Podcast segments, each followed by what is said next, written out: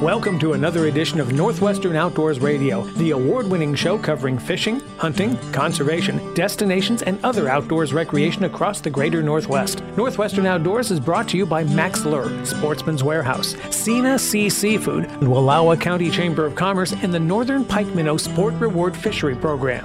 And now, let's see what's happening this week with your host, John Kruse. Welcome to the show. I've got to tell you, I enjoyed a wonderful week on Whidbey Island at the end of August, and we put together a show while we were at it too. I was staying at Fort Casey State Park, something I do every odd year because odd years are when the pink salmon run, and that's when you can fish for them right off the beach by Fort Casey State Park. I was camping there with my old junior high school classmate, Sarah, and her best friend, Beth. We had a wonderful time together, though I have to admit, I made a lot of promises to those two about things that we were going to do that didn't quite shake out as planned. For example, the fishing was a little rough the first couple days because we had that super moon, and that caused some really strong tides. I was also supposed to take them on a guided boat ride that got postponed for a day because of a thunderstorm that lasted some 18 hours in the area. And we were going to try out a restaurant called Callen's on Tuesday, only to find out that Callen's actually is closed on Tuesday. So, Beth, Sarah, sorry about that, but I'm so glad you came. I love spending time with you and camping. And, Sarah, you've got a wonderful RV. As I mentioned this week on the show, we are going to talk about all sorts of fun things that did happen, albeit maybe a little delayed. One of those was the fishing. I can tell you, I really had a great afternoon of pink salmon fishing at Driftwood Beach. Got a couple of stout keepers. One pink salmon was pushing six pounds, the other one over four, and those tasted awfully good this weekend when I had friends over at the house. And while the fishing wasn't great for Sarah and Beth, the crabbing sure was. As a matter of fact, we pulled in five keeper crab in a day of crabbing, four of them red rock crab, one of them a Dungeness, and we had a fantastic crab boil. A meal I'm not going to forget for quite some time. And I did end up doing some interviews, as I alluded to. One of them that you're going to hear from in just a minute was with Park Ranger Andrew Southard. He's going to tell you all about Fort Casey State Park and just to the north of it, another coastal fortification that's become a state park. That would be Fort Ebey. If you were into hiking or biking or history, or taking in wonderful views, you're going to love these parks on the east side of Whidbey Island. After we talk to Andrew, we're going to check in with Bob Loomis for an extended Max Minute, and then we are going to go to Callen's Restaurant. It's located right next to the Keystone slash Coupeville Ferry Terminal. It used to be called the Riptide Restaurant, but it's changed ownership. The new owners are Michael and Emily. They've got a huge emphasis on seafood. They've completely remodeled the restaurant, and I have got to tell you, it is definitely worth going to. Whether you're catching the ferry or not, this place is fantastic, and I literally enjoyed the best omelet of my life a Dungeness crab omelet. It was simply delicious. Our final interview of the day, well, that would be with Brett Ginther and Don Glavick. They are with Deception Pass Tours. Although our trip was delayed by one day, it was worth it. And we got to see a ton of wildlife during the hour I had on board the Island Whaler. And they offer longer trips too that we will tell you about towards the end of the show. In addition to this, we've got a new state record fish to tell you about. And this is a very rare fish indeed for the waters up here in the Pacific Northwest. Throw in your Sportsman's Warehouse trivia question of the week, and we have got a wonderful destination show coming your way. So settle in and let's start things off the way we always do with another edition of Sportsman Spotlight with David Sparks. A quick, convenient way for fishermen to cut fishing line. David Sparks with Sportsman Spotlight. Texas angler Vance Zahorsky had it up to here with rusty, ratty, inefficient line cutting tools. After 35 years of cutting line with his teeth or fumbling for scissors or knives, Vance was ready for a better way. His solution? Something he calls line cutters with a Z on the end. A sleek, fully adjustable ring featuring an integrated double sided blade, which is perfect for quick and efficient cutting of monofilament and braided fishing line. I was at my buddy's wedding in Florida and I was surf fishing for sharks and I kept having to run up to my tackle box to get a knife. And about the fourth time, and it was one of those moments where I'm like, this is ridiculous. There's just got to be a better way to cut fishing line. So I had a nine hour drive back from Florida. On my whole way back, I'm like, you know, where could I put a blade? And I was thinking not around the neck or here or there. And I just thought the finger's the only logical place. So I went to Home Depot and got some welding putty and had a dental floss cutter at home and took a little metal piece off and made a ring and it hardened and started using it. My buddies were like, that is insane and I want one. And it just kind of took off from there. Go to the website, linecutterz.com. That's C U T T E R Z. Being a farmer takes hard work. Growing wheat is no exception. At Wilbur Ellis, we know that the most successful farms are rooted in the right partnerships and the right solutions, like Efficax soil retention adjuvant. Efficax helps you control late season and winter weeds by enhancing the effectiveness of your herbicide. It works by improving spray material coverage, adhesion, and residual activity, making your herbicide investment more efficient than ever. But growing a bumper crop of wheat isn't the only advantage of working with Wilbur Ellis.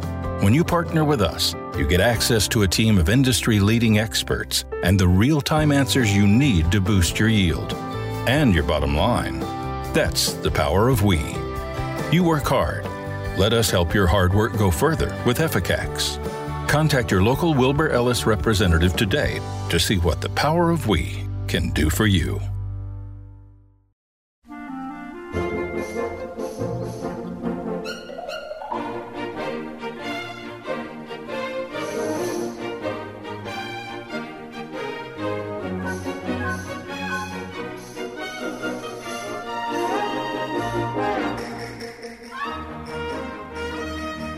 Welcome back to Northwestern Outdoors Radio. I'm John Kruse. We are broadcasting from Fort Casey State Park on Whidbey Island. Truly one of my favorite places because it combines history and camping and all sorts of outdoors recreation. With us here to tell you more about not just Fort Casey, but nearby Fort Ebey as well as Andrew Southard. He is a park ranger here. Andrew, welcome to the show. Thank you, John. It's great to be here. Fort Casey. This is one of three forts that was built in the late 1800s, 1890s actually, to include Fort Worden near Port Townsend, Fort Flagler, and Fort Casey here. Basically, the first line of defense, a triangle of death, it was originally called, a triangle of fire that no ship was supposed to pass through to get to Seattle or the shipyards at Bremerton. Is that about right? Yeah, you got it spot on. How long were soldiers actually stationed here at Fort Casey? Just a couple decades actually active duty here, and then it was transitioned into a training facility around the Second World War and then decommissioned shortly after the Second World War. So there wasn't really a lot of action going on here, obviously, but there were some detachments here that were training regularly, recreating regularly, and housed here as well. Well, the fortifications are very intact here. Not only that, you got these two huge cannon, 10 inch cannon, that around 1900 were state of the art because they, they could do something that was really interesting. Yeah, we nicknamed them disappearing guns. So from the ocean, they wouldn't be visible above ground. They're behind a, a bluff sort of berm. So they're invisible from the, the water, but when they would be getting ready to fire, they would crank them up into position and then as soon as one would fire, the recoil would send it back down into its down position where it's again invisible. Very interesting. Now, the two cannon you have here, I understand they're the same type of cannon that was here, but they're not the actual cannon. I understand these actually came from Corregidor in the Philippines for World War II? That's exactly right. Yeah, so these were not used at Fort Casey, but they are the identical make and model to what was used. We also have two three inch guns on display that are from the Philippines as well. All right, so you have this history here, but it's not just the military history, which is really interesting to take in looking out over Admiralty Inlet. You also have a lighthouse here, too. We do, and that predates the fort. Well, the Red Bluff Lighthouse predates the fort. That was up above where the fort was when the fort came in. They moved it and eventually ended up building the current Admiralty Head Lighthouse, which is in phenomenal condition. We just had a multi million dollar renovation project, so it's great to come look inside and see the history of it. And it is open during the summer months from noon to 4 p.m. daily, so definitely plan on that if you're out here during the summer.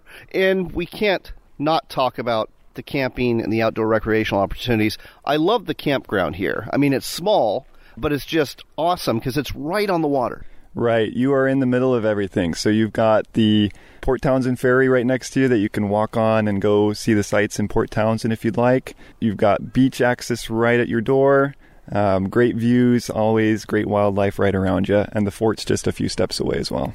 Yeah, it's absolutely perfect, folks. And speaking of the wildlife, you've got bald eagles that are in the trees right above the campground. You've got deer that are wandering around, rabbits that are wandering around. It's a really neat place. And if you look out into the ocean, you're going to see sea lions, you're going to see seals, might even see a harbor porpoise from time to time. Have you seen whales here yet? I have, yeah, and I actually didn't personally get to witness this, but our camp host witnessed some orcas right outside her campsite, so you may see some coming right by your site as well. Very cool. And in terms of outdoor recreation, there's obviously trails. You can walk the grounds. Definitely take your fishing pole to the beach because in August, you got fishing for coho salmon every year, and this being an odd year, you got fishing for pink salmon too. And it wasn't very good here on the point, but just across the ferry terminal at Driftwood Park, boy, oh boy, it was bananas for pink salmon yesterday. That's exactly right. Yeah, it's been a great year. I've been fishing as well, and I've been getting my limit most days. Every other year, it's great for pink salmon for beginner fishermen if you've never done it before, as well as, you know, the advanced. It's always fun to catch a salmon. I agree. I mean, I'm the guy that likes catching bluegill still, so you give me some pink salmon, I'm a happy guy. Let's head a little bit north to Fort Ebey. Different history with this one. This was actually the last coastal fortification built in Puget Sound. It was built in 1942, right after Pearl Harbor. That's correct. Yeah, and it again had a pretty short lifespan, just for a few years. What is different up there is there are no guns on display and there's just one small gun battery, but it's fun to walk around and see you can still find some remnants of history hiding in the woods along trails, you know, water lines or a water tower, and small observation forts here and there. Speaking of in the woods, that is very much a wooded area. Much bigger campground, but it's all in the woods. It's not open like Fort Casey is. And you've got tons of trails out there. Exactly. It's a hiker and biker paradise. The biking trails are fun. They're fast paced and you can get either beginner trails if you've got, you know, kids or you're just starting out and getting your feet wet. Um, it's a great place to learn how to mountain bike as well as still have some fun as a more advanced rider. And there's basically three trails or three series of trails you can hike. So number one, there's the Bluff Trail, and that one's kind of cool because it goes right past that battery. But it also gives you a great view of Admiralty Inlet. And I understand that from time to time, paragliders will take off from the bluff. That's right. Yeah. So it, we do have a pretty big open field right by the fort. It's a great place to fly a kite or, like John said, uh, paraglide. They really just launch from kind of the highest point on that field and just ride the drafts around a little bit. There's no good spot down below on the beach to land or anything like that. But it is fun to coast around a little bit and watch those when they come out. I also understand from the signage there that people bring remote control airplanes. Yeah, so you can have a remote control glider, so nothing huge or over the top. You also can't have drones as well, but there are glider folks there. You can again just kind of coast them around when the wind drafts are good.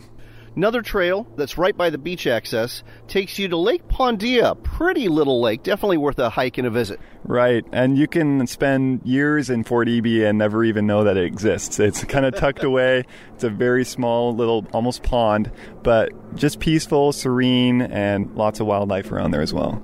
And then you have the Kettles Trail. And I was talking to one of your interpretive rangers, and she was telling me that the Kettles are actually divots, so to speak, from when glaciers covered this area and scoured the land.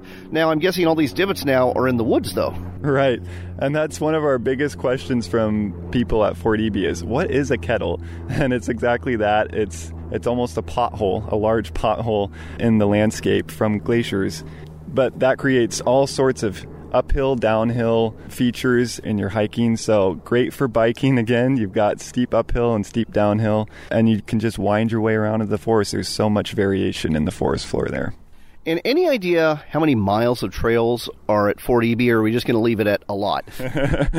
My last estimate, I think, was around 35 to 45. I think it's way more than that, though. right. Bottom line is this, folks. Whether you're a history buff, or you just enjoy the salt water and the view, or whether you just want to go camping and be by the ocean and have a good time hiking and fishing and bicycling and just watching other folks do things outdoors, consider Fort Casey and Fort Ebey State Parks at Whidbey Island. Either one, you're going to love them. I guarantee you that. But make reservations well in advance. They are both very popular parks. Andrew, thanks so much for sharing this with us today on Northwestern Outdoors Radio. Thank you, John.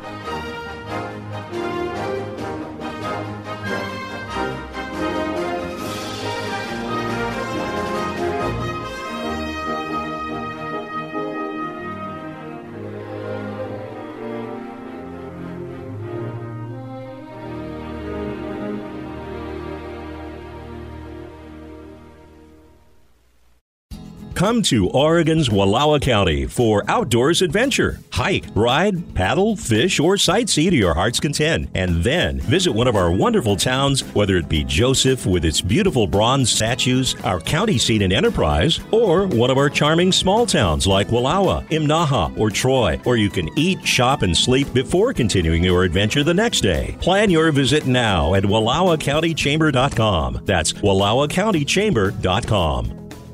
Sportsman's Warehouse is America's premier outfitter, full of the gear you need to succeed this hunting season. Firearms, ammo, archery equipment, decoys, clothing, boots, and more. Find a location near you or shop online today at sportsmans.com.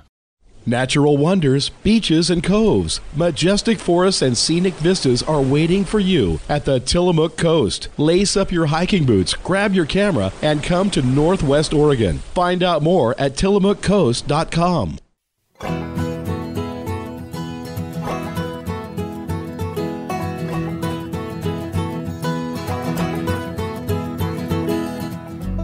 Welcome back to Northwestern Outdoors Radio and to an extended Max Mint brought to you by Max Lure. Back with us after a vacation up at Lake Chelan is Bob Loomis. Bob, how was that vacation? It was fantastic, John. I'm glad you had a good time, but now let's talk about the Snake River near the mouth of the Grande Ronde. That's kind of ground central right now for both a combined salmon and steelhead fishery. Lots of kings get caught there. A lot of folks are side drifting, but you have another suggestion. Tell us more. Well, you know, John, one of our largest selling products, and it's been like this for a long time, especially in eastern Washington, is the uh, rock dancer jig. It's a bucktail that has uh, a number of different colors. It has a black head with glow eyes, and it works absolutely fantastic for drifting, you know, a jig and a float. You know, it's funny you mention that. When I first started steelhead fishing on the Upper Columbia back in the early 1990s, the go to offering that was fished off those docks at Pateros off the mouth of the Methow was the rock dancer below afloat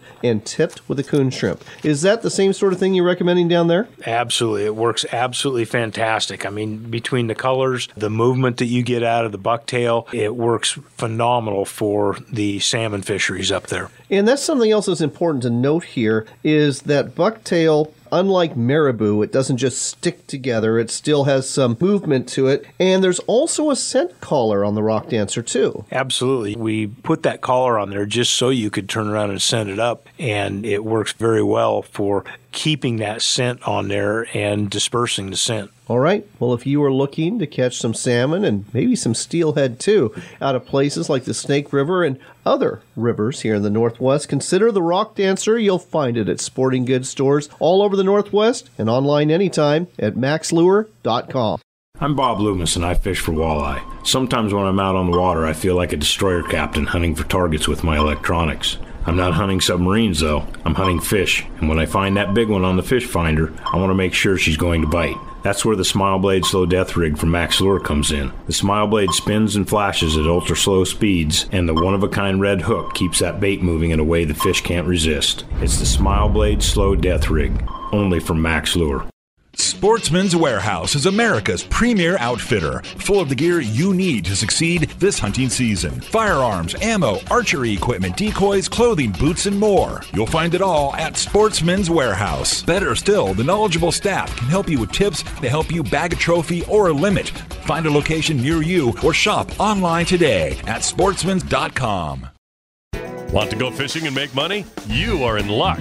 This year's Pike Minnow Sport Reward Fishery kicks off May 1st. Just register at a check station and go fishing for 9 inch or longer northern pike minnow within designated waters of the Columbia or Snake River. Then you bring your fish back and collect a voucher good for a cash reward. The more fish you catch, the more they're worth. Catch a pike minnow with a special tag and you've landed 500 bucks. Find out more at pikeminnow.org. That's pikeminnow.org.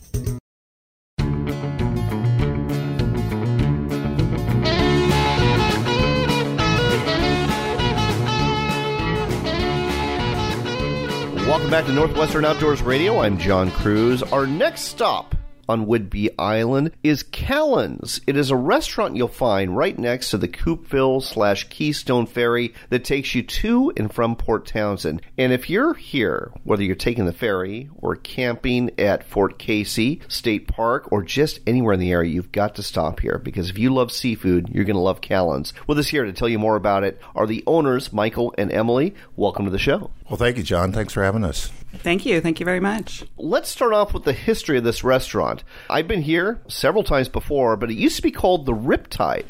Yeah, actually, it was called the Riptide. It was a Tasty Freeze restaurant, and it was uh, across the street where the ferry is. When the state bought the ferry, they condemned the restaurant, but the locals here on Whidbey Island didn't want to give it up, so they actually got a team of people together, came down, jacked the restaurant up, set it on cedar logs, and rolled it across the street and set it in the location where it is now. If it wasn't for them, there would be no Callen's at this point. Well, thank goodness for the locals because this is a great option if you're camping at Fort Casey State Park and it's dumping rain like it was yesterday and you want some hot food. so, Emily, why don't you tell me about how you two got into this business? Sure. Well, we were just vacationing like lots of people do here on Whidbey Island. I mean, it's close to the city, it's so far away. We were getting away from the kids and enjoying ourselves and we just happened to walk across the street when we were waiting for the ferry and saw this beautiful building surrounded by water, view from every table, and it was it was nothing. There was nothing special here. We just couldn't imagine why someone hadn't built something that was just amazing here at such a beautiful location. Well, you've really remodeled it since you've been here, and folks, the the view is amazing. You've got the ferry that's right across the street.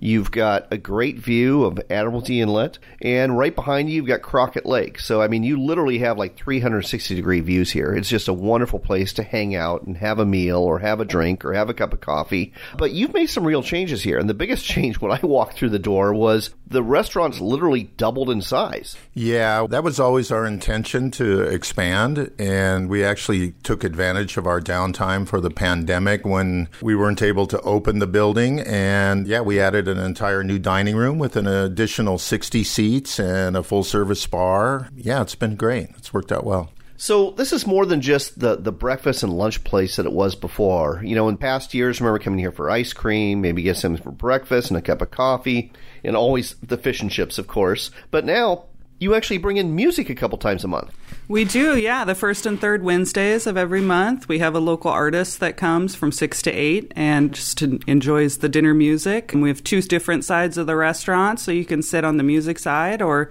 if you'd rather have more peace and quiet, you can sit on the side that doesn't have the music. Not only that, you've got outside seating and it's pet friendly, which is a big thing these days. That's true. Yes, our deck is pet friendly. Lots of seats out there too. All right, well, let's get into some of the food because the menu has definitely changed. You've got a really good breakfast menu. You've got a great lunch and dinner menu, but there's a lot of seafood incorporated even into breakfast. What are some of the seafood dishes you offer for breakfast, Michael? Well, probably one of our favorites is the uh, fresh Dungeness crab omelet. That's a really popular item. Crab in any form in the Pacific Northwest is always sought after. We just we do a variety of things with smoked salmon, with uh, grilled salmon, oysters and eggs. Seasonally, we rotate razor clam clams and eggs onto the menu. Just depends on the time of year and, and what's available and what's fresh and what's local. Do the customers gravitate towards this? This is rather an adventurous menu for a lot of folks who are not used to like crab or oysters for breakfast, or do they stick to their traditional stuff? Well, the tourists have a one set mind. I mean, you know, they're the fish and chippers for sure. But the bulk of our clientele are, are residents. They're the local people. And yeah, they love the variety and they absolutely come here to get those items from us. And with the locals, and folks, you always got to look to the locals if you want the good food. What do you think the most popular breakfast dish is? Well, that's kind of a trick question.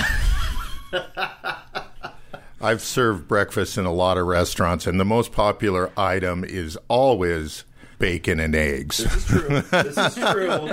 and I've never seen that change no matter where I am. But if you want to ask what our most popular omelet is, it is by far the crab omelet.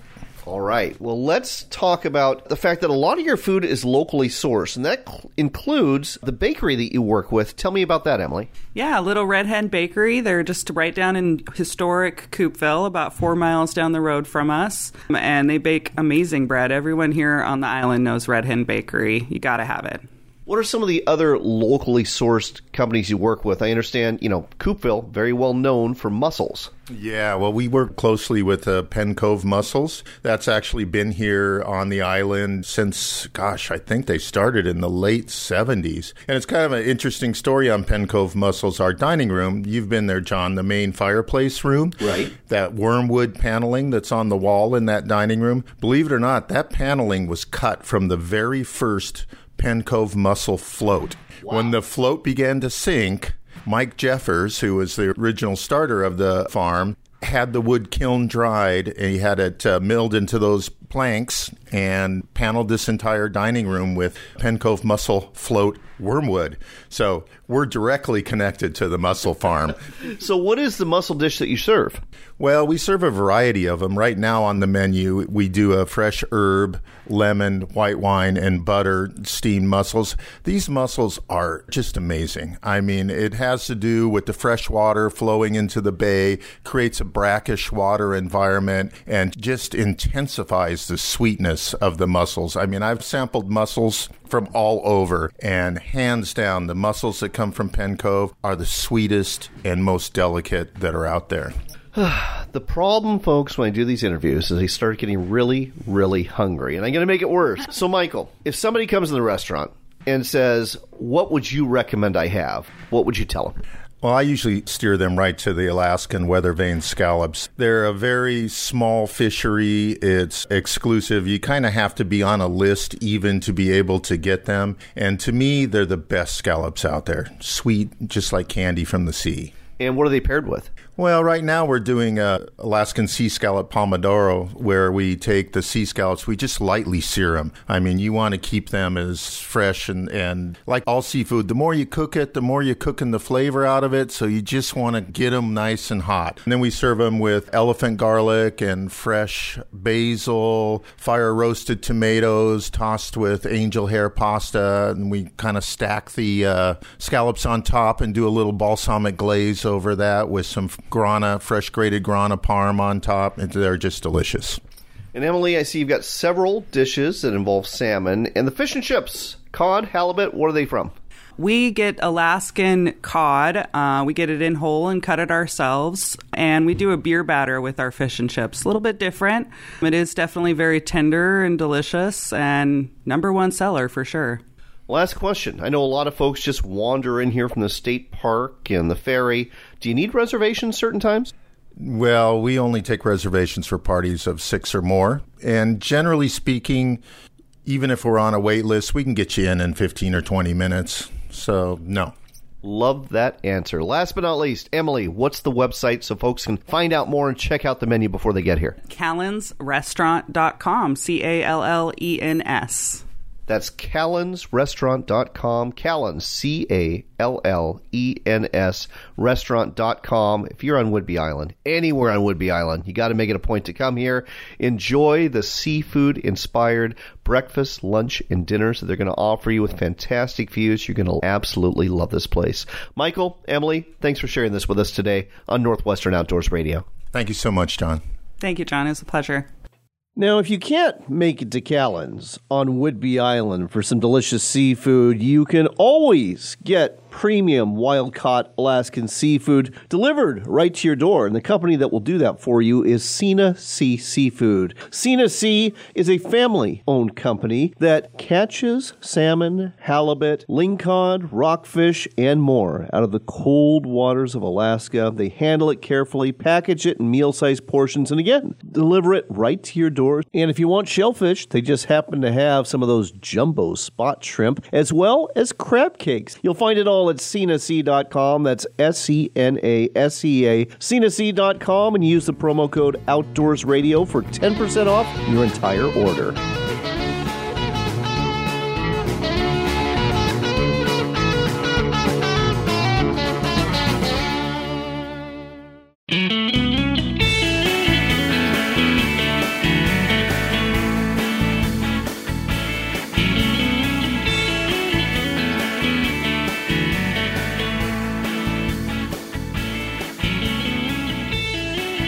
You're back in with Northwestern Outdoors Radio. We continue to broadcast from Whidbey Island, and we are near Deception Pass. We're about to go on a boat ride with Deception Pass Tours. With us here to tell you more about the trips that they offer is Brett Ginther. He is the longtime captain of the Island Whaler, and Don Glavick, who is a tour guide with Deception Pass Tours. Welcome to the show.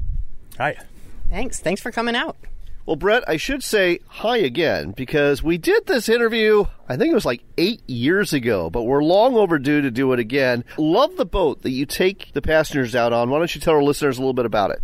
The boat is a aluminum catamaran built in Bellingham, and we can take out 33 people at a time. Teknicraft design, the jet drives on it, so uh, we can get up to speed if we need to. It's super maneuverable because of the jets, and uh, we can get into close, tight spaces uh, of the area if we need to.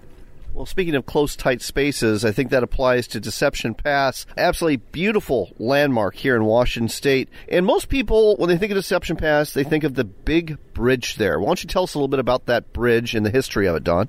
The bridge is the jewel of Deception Pass Park, and she was built back in the uh, early 30s, part of President Roosevelt's New Deal. He put a lot of folks back to work after the Depression, and everyone comes to visit. Over 2 million visitors last year here in the area. I know. This is amazing. And Deception Pass State Park is actually Washington State's most visited state park, and most people associate it with just the little part near the bridge where the campground is. But this is a really massive state park, isn't it? It is. It is. It's over 4,000 acres, 38 miles of trails, and 12 islands make up Deception Pass Park. Brett, why don't you go ahead and tell us a little bit about the tour itself that we're about to go on? What's going to happen here? Well, this particular tour that we're going to be doing is a one hour tour of the Deception Pass area. So, a uh, little wildlife, little uh, history, stories about the area. Wildlife dictates tour. So, if we're out talking about uh, the history and we see some wildlife, it usually trumps what we're doing at the time. But yeah, we'll go out to uh, Lawson Reef, which is a couple miles offshore here, and then uh, the surrounding area. So everybody is always hoping to see whales, and of course, everyone's always hoping to see orca whales. But there's other whales too, and there's other marine mammals that are definitely worth seeing out here.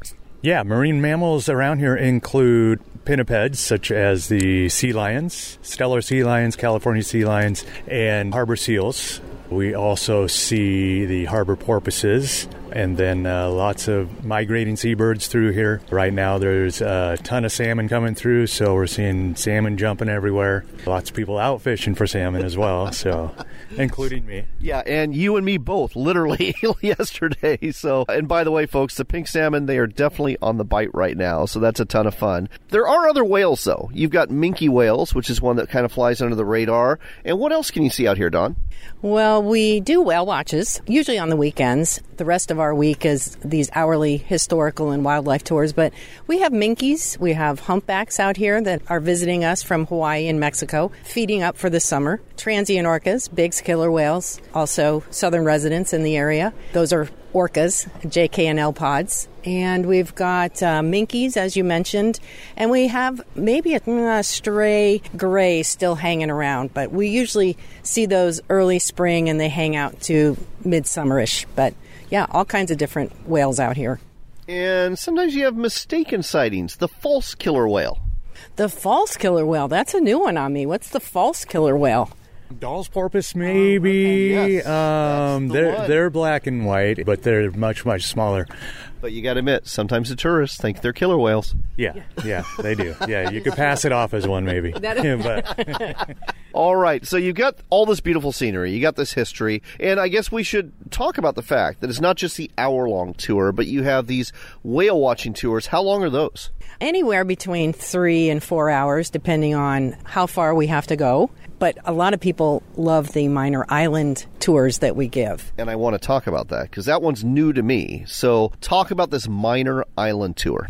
Minor and Smith Island, about a half an hour via boat west of where we are here at Cornet Bay. Right now there's puffins. It's part of a 36,000 acre aquatic preserve, and people love to go out there. People love all the different bird life we can find eagles, puffins for a short period during the summer, Stellers, sometimes an elephant seal, pelicans. I know that sounds not a big deal to folks maybe from Florida, but around here we don't get a lot of pelicans out there, so it's really a cool place to head out to. Also, the largest kelp bed forest surrounds that island, so it's kind of neat. It's a neat place to go. It's different. It's about a two hour tour.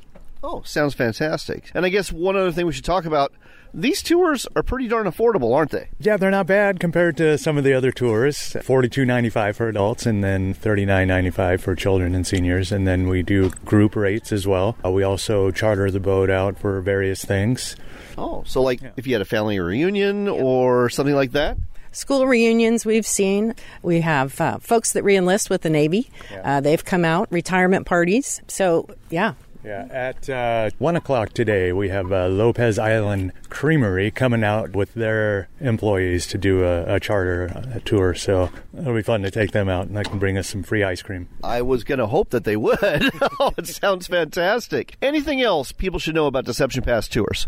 Oh, gosh. I think for folks that don't want to spend an entire day on a boat doing whale watching, we give that, you know, half day so you have other things to do. The hourly tour, it's jam packed with information, and that's what we hear from most people. If you only have a short amount of time taking an hourly tour, you're going to learn a lot.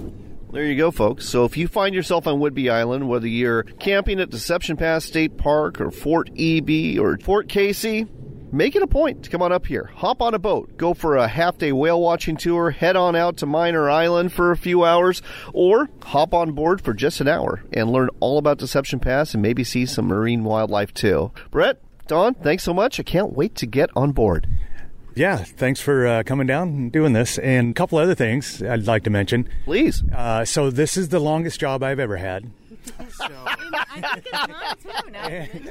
How many years now? 18 years, and both of our kids have worked on the business here too. My wife works in the business. Don's been here for 11th year. Yeah. Her Wow. son also worked for us. Yes, that's how I got started. Yeah. and then yeah, this is uh be doing this until I retire and I get to uh shrimp, crab and fish during the tours also. So we pull the pots when the passengers are on the boat from time to time and show them a, little bit of fishing out here and crabbing. People love it. It's a little show and tell. Oh, I love it. And you see, folks, adulting. It can really be fun if you pick the right job.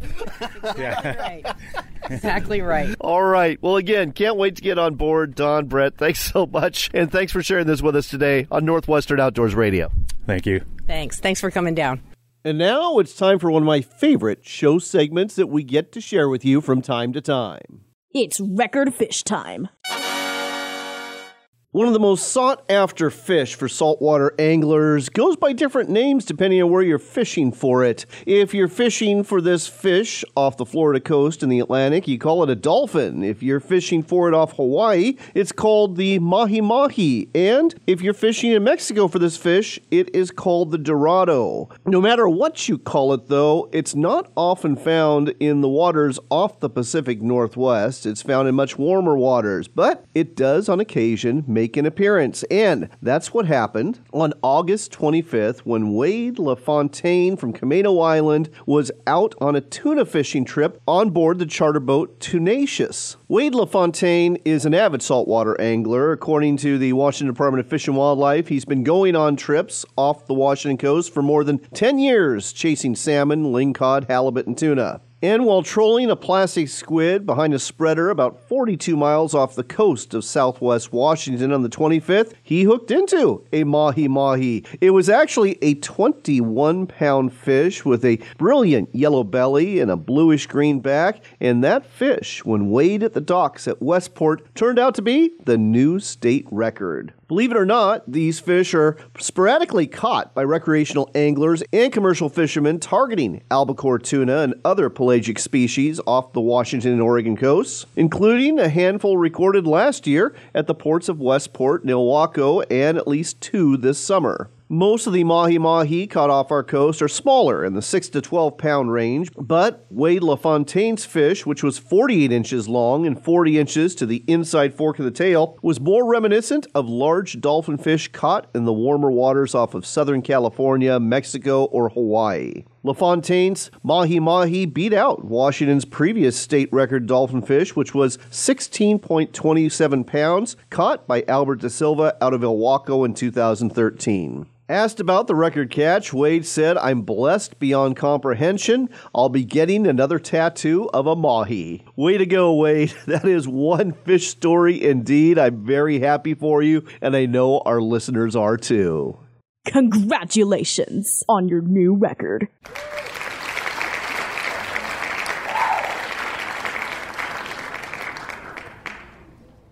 Enjoy a meal of wild Alaskan seafood delivered right to your door. Sena Sea offers premium quality wild Alaskan fish and shellfish to include Copper River king and silver salmon, halibut, black cod, king crab, and of course, Copper River sockeye salmon. Order it blast frozen or smoked and experience a slice of Alaska for a special meal you won't forget. Buy your seafood now at senasea.com. That's S E N A S E A, senasea.com.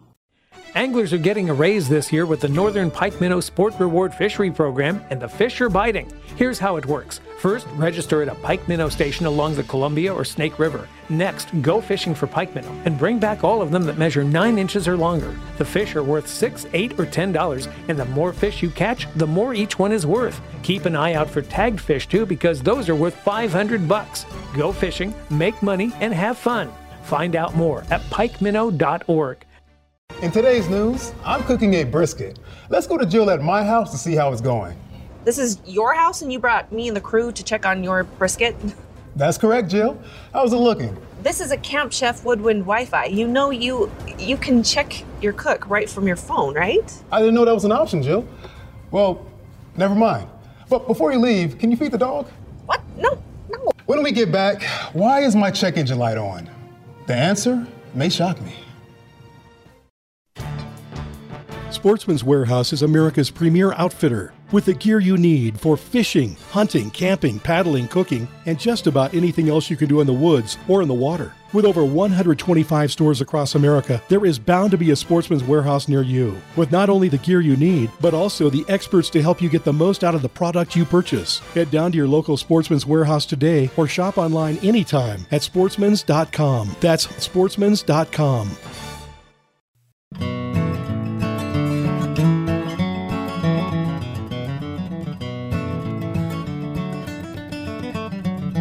Before we go today, we've got time for one last shot of Northwestern Outdoors Radio with your host, John Kruse.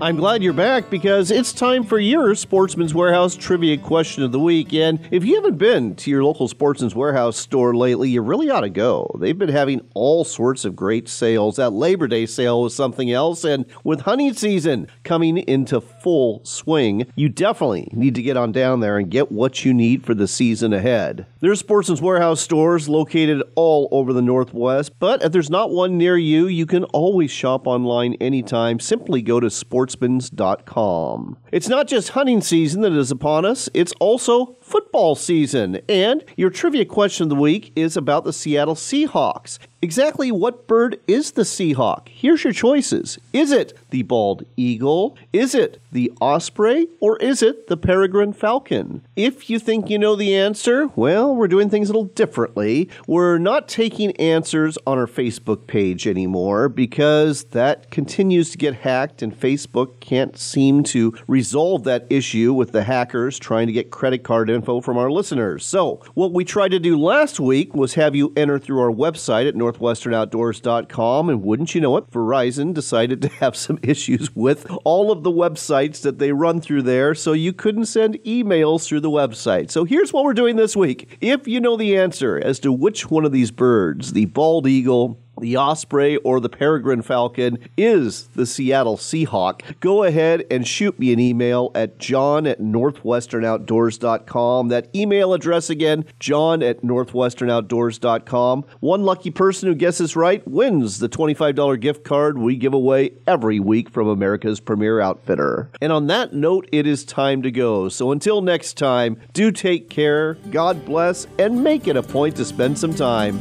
outdoors.